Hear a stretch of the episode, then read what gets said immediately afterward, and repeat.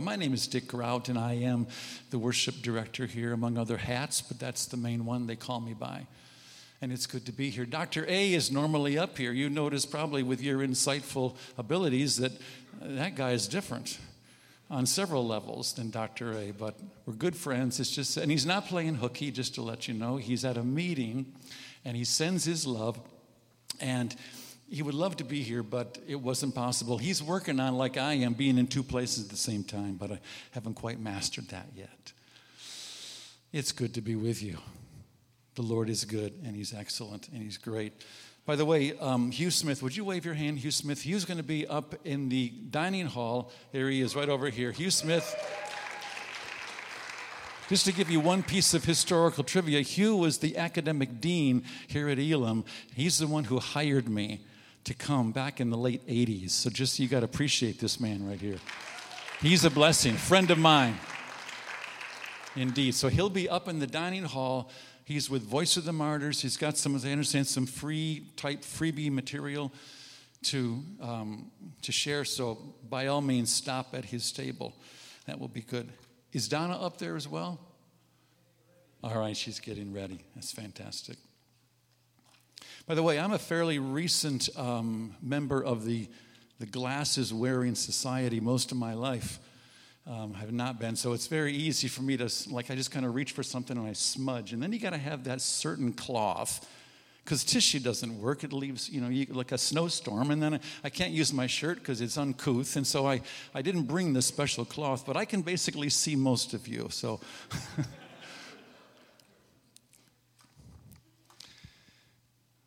I want to tell you about something today that's close to my heart. And it's called servant leadership. Servant leadership. Now, let me ask you a question, because I think some of you could probably answer this. Do you know why Starbucks is so successful? Not a trick question. They make great coffee. Their muffins. What else? Come on, just call it out. What is it you like about Starbucks? Who is it? Oh, okay. There's one. I don't drink coffee myself, believe it or not. If I drank it, it would stunt my growth. We can't have that happening. Amen. Thank you for the amen. It's not just the coffee. It's not just the muffins. It's more than lots of places can do that. But what I've understood, if you look closely, the reason for the success of Starbucks is because the CEO of Starbucks, Howard Schultz, in fact, he was the CEO until September 1st when he stepped down. Somebody else took his place, but I can't pronounce his name.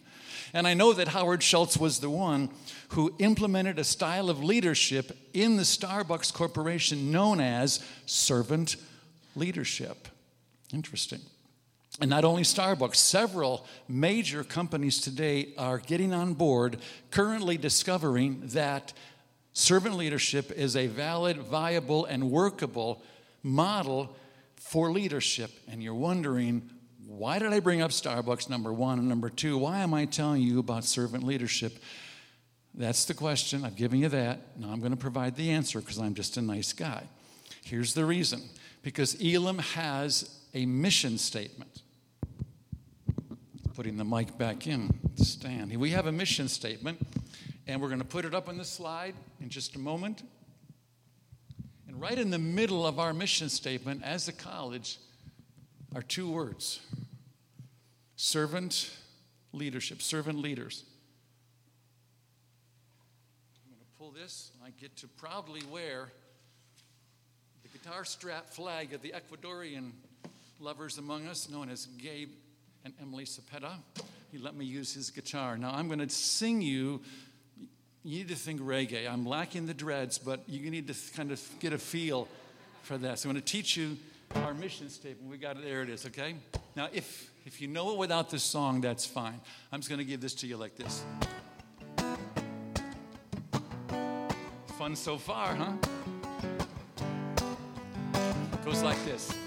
The mission of Elim Bible Institute and College is to prepare Christ-centered, Spirit-empowered servant leaders for global ministry and worldwide revival.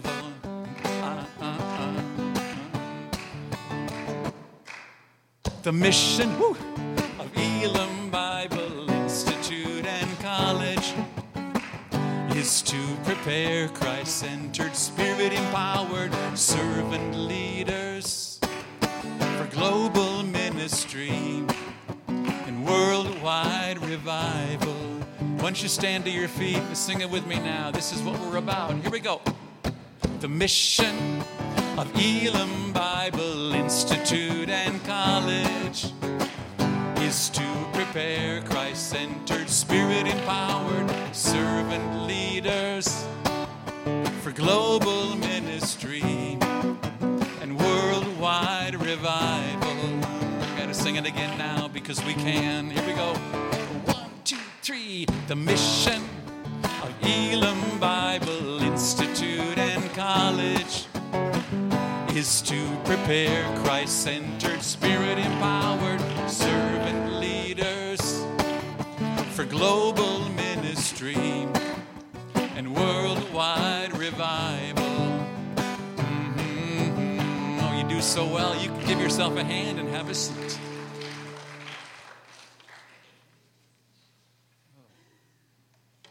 Gabe, that was fun. Thanks for the guitar.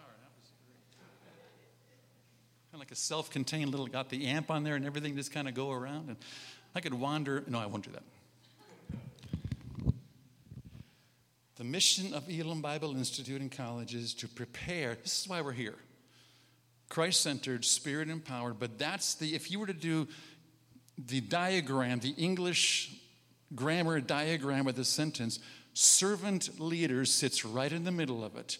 Every other word around it describes what it's about. They're not just servant leaders. They're Christ-centered, Spirit-empowered servant leaders. And then we're going to find out what they do.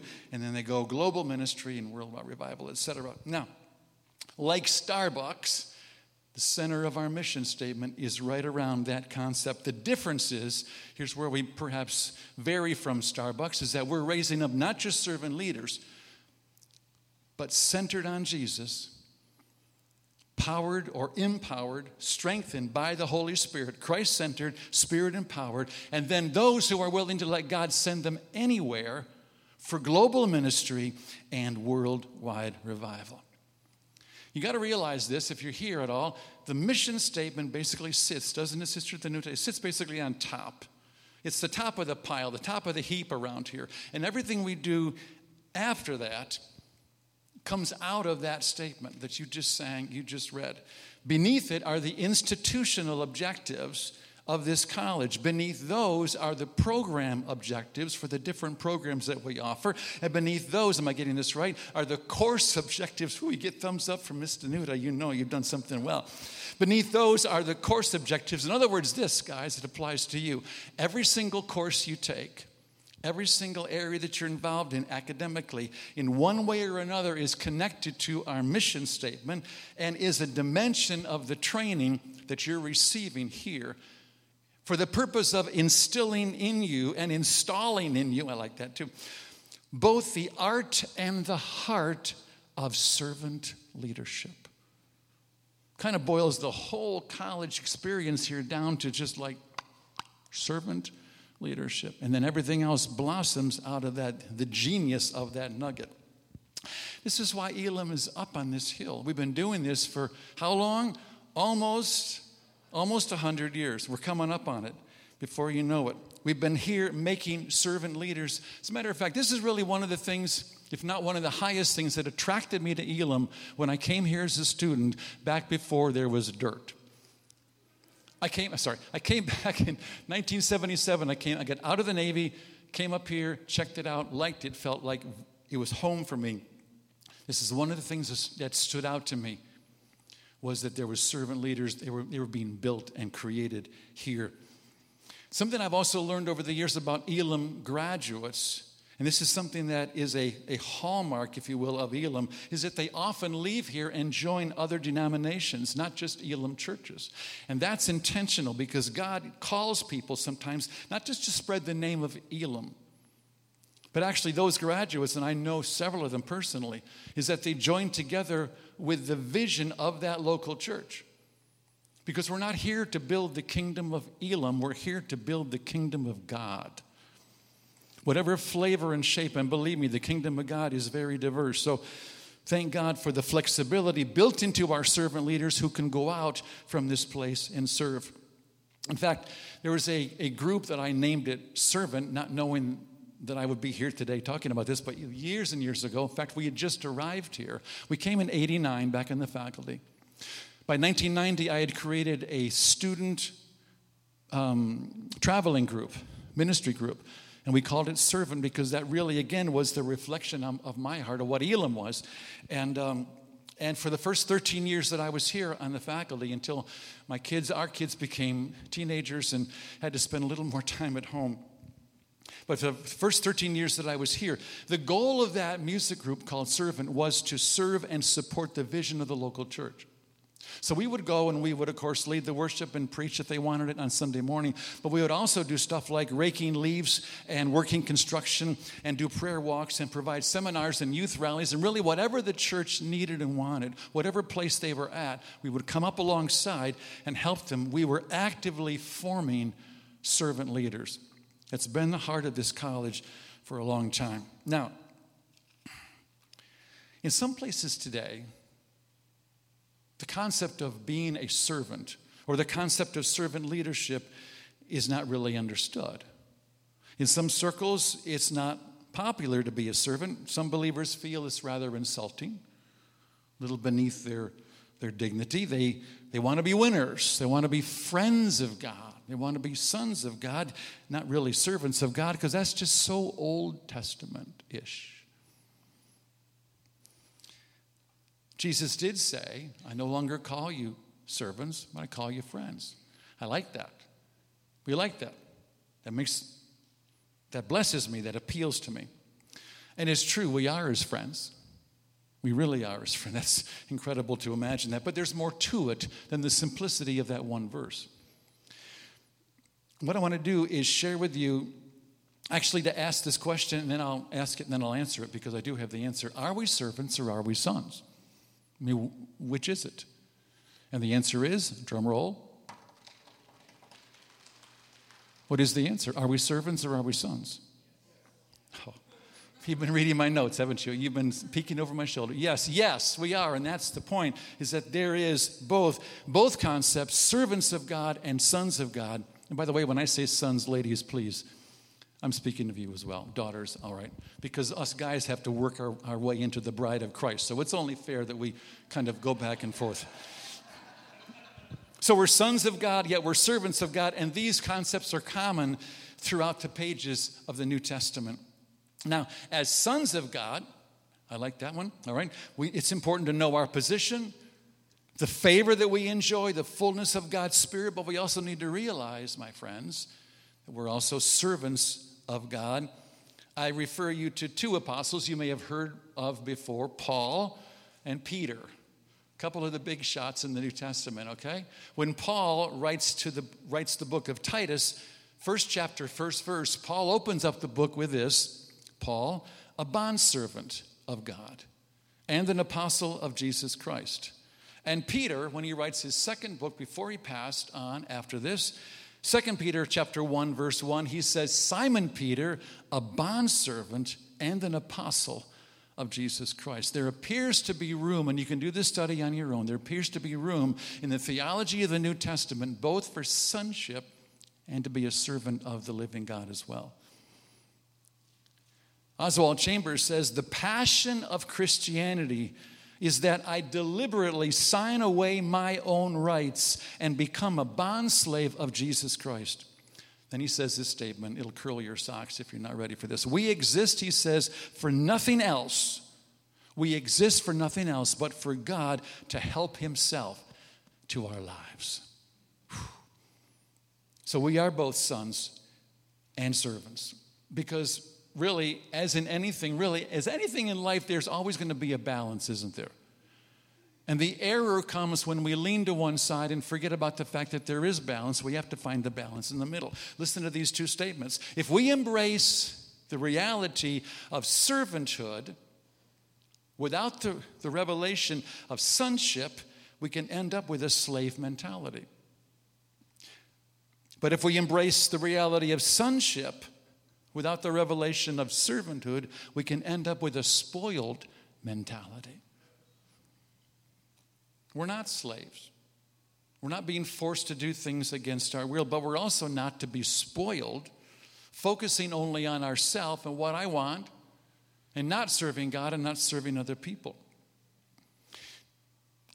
Have you been able to connect into the joy of hearing the Father speak to you personally and say, you, as he said of his son, Jesus on the earth, you are my beloved son or daughter. In you I am well pleased. But as sons and as daughters, he calls us then to walk out our life, to live out our life in such a way that we can then hope to and trust that we will one day also hear the Father say to us, not just that you're my beloved son or daughter, but he'll say to us, well done, good and faithful servant. Both come from the mouth of God. Both come to our hearts, and both, if they're accepted and understood theologically, will give us a balance that we really, really need. We are servants rooted in our identity as sons, and we are sons who carry in our heart the heart of a servant. That's how Jesus lived. If you study his life, you'll understand that, and that's what it really means to be a Christ-centered, Spirit-empowered servant leader. Now, servant leadership, there's another fairly contemporary term in the business world. It's called level 5 leadership. All right? And it's kind of a radical thought, but actually servant leadership as such is old. But this concept is quite different. And it's a philosophy of leadership that's built on the premise that the most effective leaders strive to serve others. Servant leaders relinquish the authoritarian style which requires leaders to have total decision-making power and absolute control over their subordinates or their employees. And the result is, now check this out, when employees feel appreciated by their superiors, they feel like leaders are serving their needs and not just the other way around. They engage in their work with a different attitude than someone who feels like they're just being used and unappreciated. I'm giving you, and I'm going to give you in the next little bit of time, some very practical help to understand what this thing that's buried in the middle of our mission statement and the genius of those who put it there, what this actually means and means for us. I read an article recently by a journalist who attended a 2-day meeting with this major company, a planning session, and they were basically there to establish vision for the company for the next year. As the executive team got together, there were issues, there were disagreements over issues, but so that there was tension in the room and there was disagreement in the room. But yet somehow in the course of 2 days, the clarity of vision that was needed was reached. And the journalist walked away from those 2 days and really was wondering, I just saw tension, but then I saw it leave. I saw it dissolve. I don't know how it did it. And he began to meditate on those 2 days with his executive team. And he realized, and it began to dawn on him, the CEO of that company. There was something about his leadership style that was different, but it was very effective. And then he realized, as he just kind of replayed those 2 days back in his mind, it was that man and his leadership style that made it work, that ironed out. What did he do? I'll bet you want to know that. Well, I'm about to tell you. The CEO met every disagreement, potential battle, with a genuine sense of compassion for people. Now realize that compassion and passion are not the same thing. A lot of leaders have passion to lead, but they do not have a compassion for people. It's important to realize this man did. He demonstrated extreme patience, a true regard for the differing perspectives that were being voiced. He never got close to being exasperated or frustrated. He had a humble manner, a quiet manner, a gentle spirit, but it was coupled with an intense, genuine desire to build a great company. That combination is powerful, and that's the hallmark, and I want you to hear this. It's a hallmark of a servant leader. By their unselfish perspective, they have a great respect for people, but they also, along with respect for people, compassion for people, they also have a relentless focus on success and victory and achieving results. When there's success in a company, for example, or in a church, if there's a servant leader in charge, in humility, he'll give the glory to others. And when there's failure, he goes to the mirror first and looks and says, what did I do wrong? Instead of finding the first person he can to blame for the problem. Now, if you put those leadership qualities together with a gentle spirit, you get an individual who is completely secure enough in their own skin to be a supporting role for others as a servant leader. It's a powerful method. We need to look at this carefully again because servant leadership is buried at the heart of this college and the mission statement of this college, and that is no small matter. We have a policy around here that Danuta's been helping us to understand that if it's something that is in print that says we do it, then we need to do it. Well, I'm here to say we have a mission statement, and it sits at the top of the pile of everything that we do, everything that we are, and we need to look at that and say, are we actually doing that? A servant leader aspires to be a servant first. And the only way that you can be a servant first is if you come with a genuine desire to serve people. It's got to start with something deep down on the inside. There is a church in Chicago area. I was there. Margie and I were there. Got married and went out there for 5 years, the first 5 years in the ministry. And I was fascinated, basically floored by how they choose their leadership in this church. Because again, a servant starts with a desire to serve people. That mindset, by the way, sets you dramatically apart from somebody who just aspires to be a leader. Because sometimes the aspirations we have to be a leader can come from a motive in our heart that says, I just want to control. I want the power. I want the power. I got the power. I want that. But if you really have initially and primarily a desire to serve people as Jesus served people, you've opened the way. God's opened a way for you to come. So this church in Chicago, the people in the church, the congregation would just keep their eyes open over the course of time. And when they noticed somebody was holding the door for somebody else, or somebody was maybe helping to set up before the service or helping to tear down after the service, or somebody was maybe seeing there's a little piece of paper and they would pick it up. Not, I didn't put that there. That's not mine. They just went over and what they had a box out in the foyer of the church. And when somebody had... when one of the congregations saw that, they would write the name down and drop it in the box. When an opening came on the deacon board, when it was time to choose another deacon for the church, they would go to the box. And they would look in the box of servants. And when there was an opening on the elder board, who kind of sit above them in the hierarchy, they would go to the deacons and they would look at the deacons and say, who has the servant's heart? And they would create, this is a church in Chicago that I know of, they would create a method of servant leadership by finding servants and beginning with them. It's powerful. By the way, a good gauge to know if you have a servant's heart or not is this. How do you feel when you're treated like one?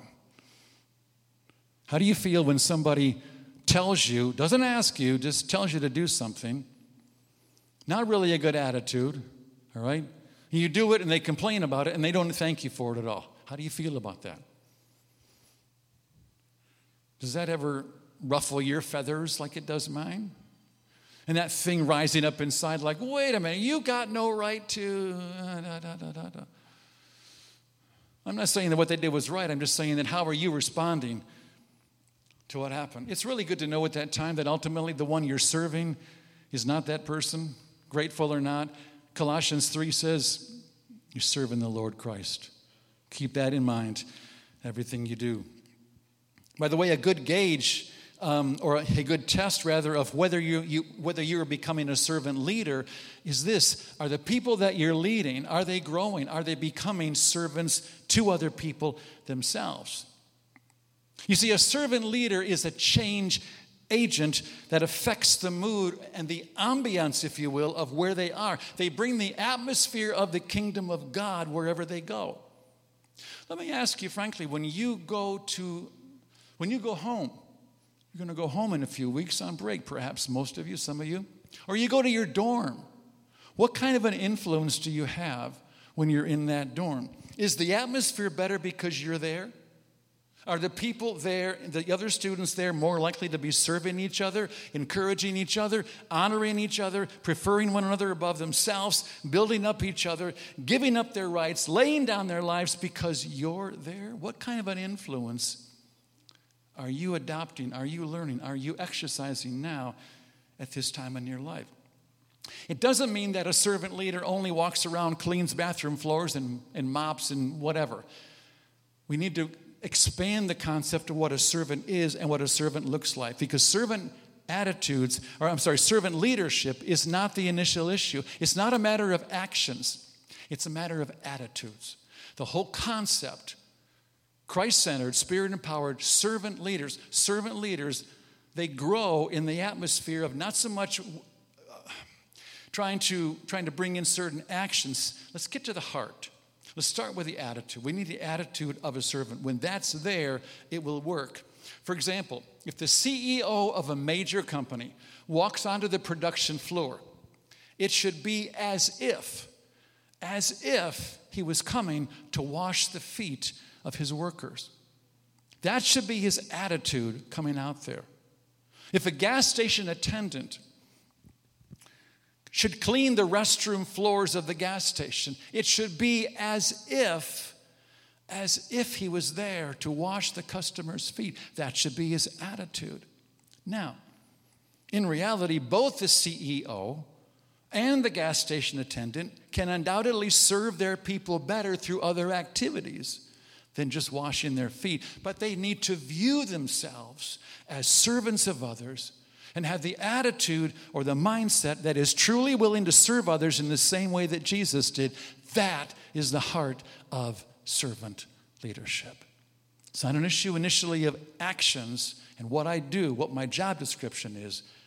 It's where is my heart. Philippians 2, familiar words. Let me give it to you again. In your relationship with one another, have the same mindset, or think in the same way as Christ Jesus. Christ himself was like God in everything. He was equal with God, but he did not think that being equal with God was something to be held on to for advantage. Wow. He gave up his place with God and made himself nothing. Watch this last one. He was born as a man and became as a servant. At one point during the 16th century Reformation in Europe, two of the reformers, Ulrich Zwingli, I love that, and Martin Luther. Zwingli and Luther had a disagreement over a certain theological issue. And Zwingli wasn't sure what to do, but he found his answer one morning on the side of a Swiss mountain. There were two mountain goats. And they were traveling on the same narrow path, but from opposite directions. One goat was coming down the mountain, and one goat was coming up. And at one point, the narrow trail prevented them from passing one another. And the two goats, they saw each other. Wasn't room for both. And when they saw each other, they backed up. Each backed up. And they lowered their head. And you know what goats like to do? And it, to all appearances, is like they're just going to rip into each other and winner takes all and goes on his way. But what happened was this, and it was a surprise. In fact, Zwingli said it was a wonderful thing. Rather than charging and attacking, the goat that was going up the mountain laid down. He laid down in the path. And the other goat walked over his back and went on his way down, and the other one got up and went up. And Zwingli realized at that moment that God had provided the answer to his predicament. He was to humble himself, he was to lower himself, and let Martin Luther have his way. And he did. That, my friends, is the heart of servant leadership. Let me take just a minute and talk to you about John 13, because you want to see an example of servant leadership. Jesus knew that the Father had given him authority over everything, that he had come from God, he would return to God. So Jesus got up from the table, took off his robe, wrapped a towel around his waist, and poured water into a basin. Then he began to wash the disciples' feet, drying them with the towel he had around him. Luke brings in this thought that during the Last Supper, Luke chapter 22, during the Last Supper, Jesus told his disciples in the context of that meal that one of them would be betraying him. Interesting thread of dialogue here with Luke's gospel. It says they began to discuss among themselves which one of them it might be who was going to do this thing. Like, no. You can just imagine what's going on. But the very next verse, it says, their discussion turned into an argument, and it says the very next verse, there arose among them a dispute as to which one of them was to be considered the greatest. Guys, this is the Last Supper. This is the sacred holy moment that your beloved master, before he returns, goes to the cross and resurrected and whatnot, he's telling you that one of you is going to betray him, and you're fighting among yourselves, almost like accusing each other or whatever, but which one of you is the greatest? By the way, this is a fun word study. The word for dispute, they had a dispute among themselves. The word dispute in the Greek means a love of strife. It means an eagerness to contend with others, like, I won't even go there. But let's just say that there are some people, not in this college, of course, that really seem to get energized by confrontation. Okay, I'll leave that alone. Now, what's interesting is that if you study Scripture, you'll discover that this argument which they had about who was going to be the greatest didn't begin at the Last Supper. There was an ongoing, irksome little something between them, and they kept kind of comparing who's going to be the greatest. But unfortunately, it came up now at a time that it really wasn't good for it to come up. They're disputing about who is the greatest. I can only imagine. I wasn't there, obviously. But I can only imagine what that looked like. I doubt they had an interest in washing each other's feet. Like, you know, I'm going to wash his feet. He should be washing mine. Can you just plug in the humanity, the human aspect here? There were some real feelings going on. Any of them would have loved to have washed Jesus' feet. I'd love to wash his feet. I don't want to wash yours, can I? But Jesus, I would love to wash your feet. But see, it was an awkward, because they were kind of in a little table there and reclining around the table, and they couldn't really wash Jesus' feet without making themselves available to wash the other's feet. And that would have been an intolerable admission of inferiority among their fellow competitors for the top position in the disciples' hierarchy. So we just kind of... Nobody's feet got washed that day when they should have been washed. You see, in Eastern culture... it was the job of the lowest servant in the household to wash the feet of the guests as they came into the house before they reclined at the table to eat. And we don't know what happened that day, but the room that was provided for Jesus and his disciples apparently wasn't a lowest servant to do the job. So when they came up, they showed up, and they got into and they ended up eating the Passover meal, which was actually a formal meal, a formal banquet meal, and they ate it with dirty feet. Wow. So during the meal, Jesus gets up, does what was completely countercultural and absolutely unthinkable to his disciples. He, the master, knelt down and began to wash his disciples' feet. That was undoubtedly the greatest example of servant leadership this planet has ever seen. And Jesus begins to deal with the contention that was present there. And he says... it's going to have to be different with you guys. Let the greatest among you be as the least. Let the leader be a true servant and the one who cares for others. And let me take it one step deeper, because not only was this the incredible moment in time when the Son of God, the holy, divine Son of God himself, was unrobing himself, putting on the garb of a servant, and washing his disciples' filthy feet. This actually, and the theologian F.F. Bruce says this actually was a sacred revelation of the nature of the Father himself. You see, Jesus was about to tell us in the next chapter, if you've seen me, you've seen the Father. So watch what I do, because when you watch what I do, you'll learn something about the nature of the God that you can't see.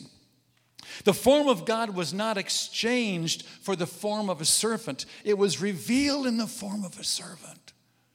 Oh my goodness. The form of God was not exchanged for the form of a servant. It was revealed in the form of a servant. In the washing of their feet, the disciples, they didn't get it at the time.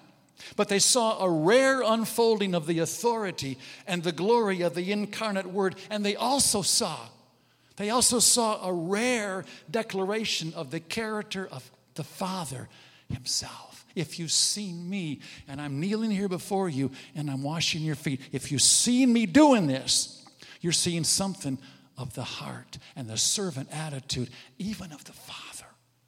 It's incredible, the unveiling of God. The very nature, the very character and nature of God was on display. This is who he is. Jesus didn't just like, well, I'm going to have to do this before I die. I'm going to have to, act like a servant. So on. This was who he was. It was the unveiling of who he always had been. That's servant leadership. When the Son of God stooped to wash his disciples' feet, the true nature of the Godhead was on display. And then Jesus comes back, puts his garment back on and says, you saw what I did for you. I want you to turn around and do it for others. And serve them as I have served you. Christian disciples in the 21st century, just like the disciples in the first century, would gladly wash the feet of Jesus. If you're here today, Lord, could I have the privilege and get in line? Can I wash your feet today? But Jesus doesn't say for us to do that. He says, I want you to wash the feet of one another. Yeah, but there, and we get into the whole disputing thing again. Well, I'm greater than you. You should be washing mine. You go first. I'll go second, if I want to. And we had this whole human thing going on. Servant leaders serve others, and in doing so, they empower others. That's what Jesus did in John 13. He served them, he washed their feet, and he says, now sit down, I'm going to tell you something. Catch this. As I have done to you, I'm your Lord, I'm your teacher, I'm your master, I did it for you. Now you go and wash their feet as well. By the way, foot washing is more than just actual kneeling before them, remove the shoes, wash, dry, doom, done. Okay? It actually refers to something broader than that. Anything that I can do for someone else that washes away the dirt of the world or the dust of defeat and the dust of discouragement can be considered foot washing. That, whether you believe in the actual literal, that's fine or not. But I can and I should be serving one another in that way. In closing, wouldn't you love to hear that when it's actually 12 o'clock? I believe that all of us here, and I'm talking staff and students alike, are under the direction and the mandate of a mission statement that reminds us that the reason that this college sits up on this hill is to form Christ-centered, Spirit-empowered servant leaders for global ministry and worldwide revival. And if in any way or in any measure we have strayed from that model of servant leadership, it's time that all of us return to our roots.